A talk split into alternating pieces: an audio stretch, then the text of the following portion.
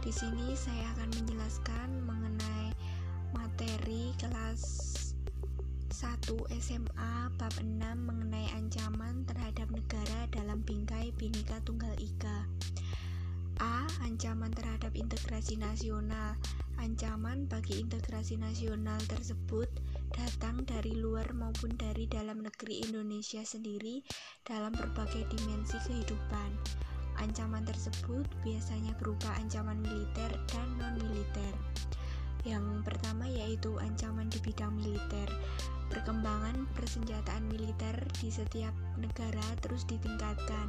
Bahkan ada negara yang memiliki senjata pemusnah massal yang berbahan kimia dan nuklir. Aktivitas ini merupakan ancaman militer yang menggunakan kekuatan bersenjata yang terorganisir. Ancaman ini mempunyai kemampuan membahayakan kedaulatan negara, keutuhan wilayah, dan keselamatan segenap bangsa. Kekuatan senjata ini dapat digunakan untuk melakukan agresi atau invasi, pelanggaran wilayah, pemberontakan bersenjata, sabotase, aksi teror bersenjata, dan ancaman keamanan laut dan udara. Yang kedua yaitu ancaman non-militer.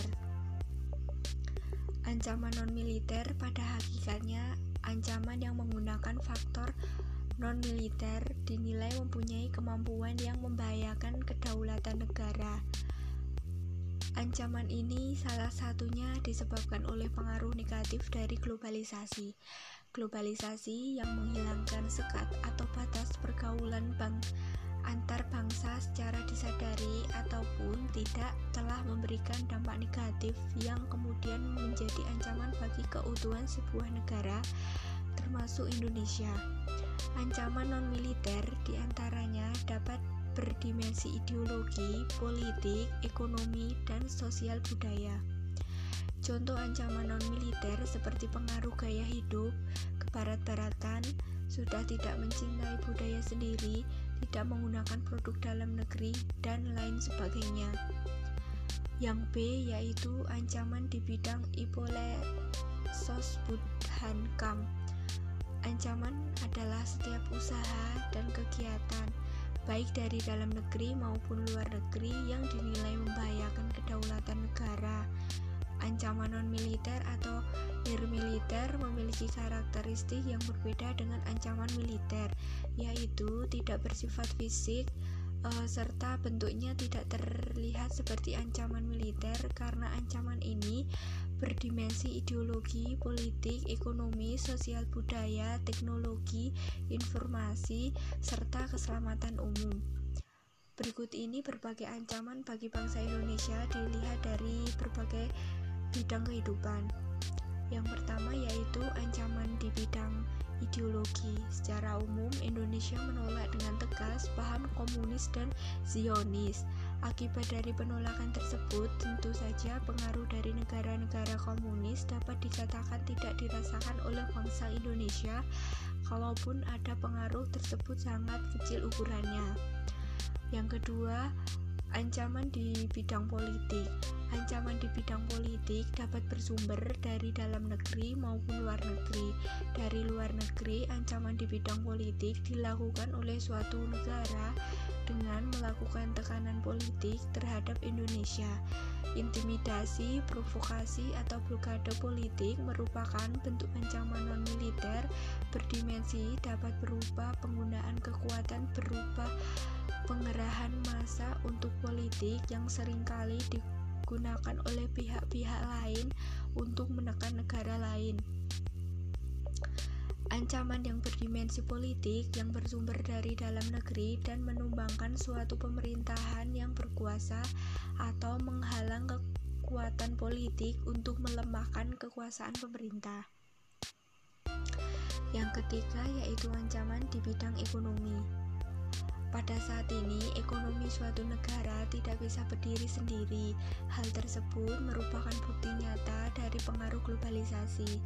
Dapat dikatakan, saat ini tidak ada lagi negara yang mempunyai kebijakan ekonomi yang tertutup dari pengaruh negara lain. ancaman kedaulatan Indonesia dalam bidang ekonomi di antaranya adalah sebagai berikut. Yang pertama, yaitu Indonesia akan kedatangan oleh barang dari luar dengan adanya perdagangan bebas yang tidak mengenal adanya batas-batas negara. Yang hal ini mengakibatkan semakin terdesaknya barang-barang lokal, terutama yang tradisional, karena kalah bersaing dengan barang-barang dari luar negeri. Yang kedua, perekonomian negara kita akan dikuasai oleh pihak asing seiring dengan semakin mudahnya orang asing menanamkan modal di Indonesia. Pada akhirnya mereka dapat menekan pemerintah atau bangsa kita. Dengan demikian, bangsa kita akan dijajah secara ekonomi oleh negara investor. Yang ketiga, persaingan bebas akan menimbulkan adanya pelaku ekonomi yang kalah dan menang. Selanjutnya, ancaman di bidang sosial budaya. Ancaman di bidang sosial budaya dapat dibedakan atas ancaman dari dalam dan dari luar.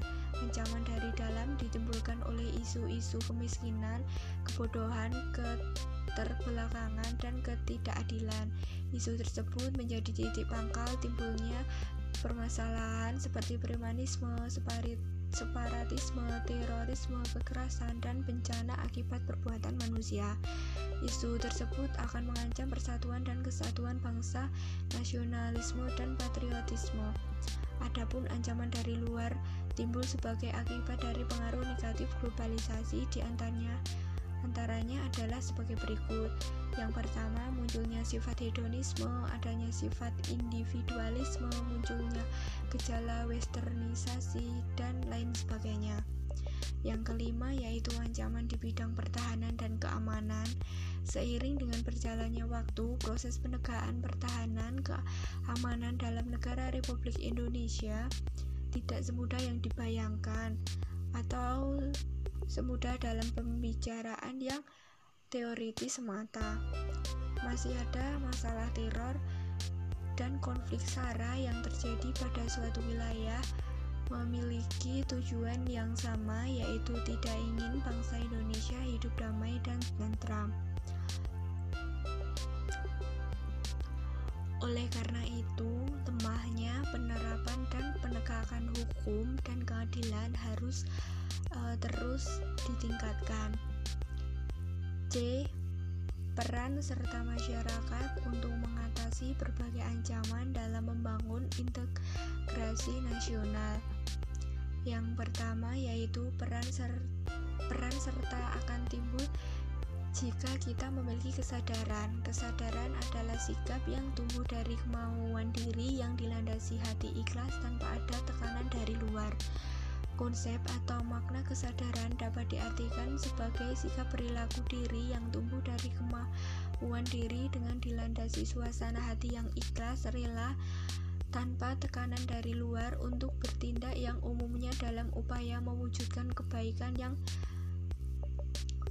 berguna untuk diri sendiri dan lingkungannya.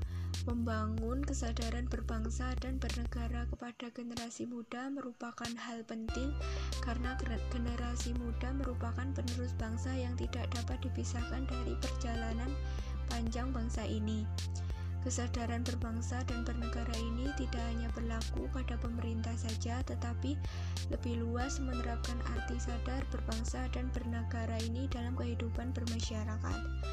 Peran serta masyarakat untuk mengatasi berbagai ancaman dalam membangun integrasi nasional di antaranya adalah sebagai berikut.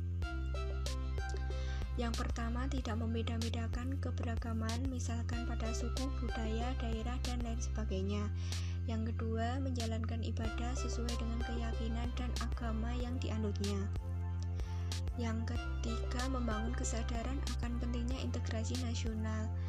Yang keempat, melakukan gotong royong dalam rangka peningkatan kesadaran bermasyarakat, berbangsa, dan bernegara.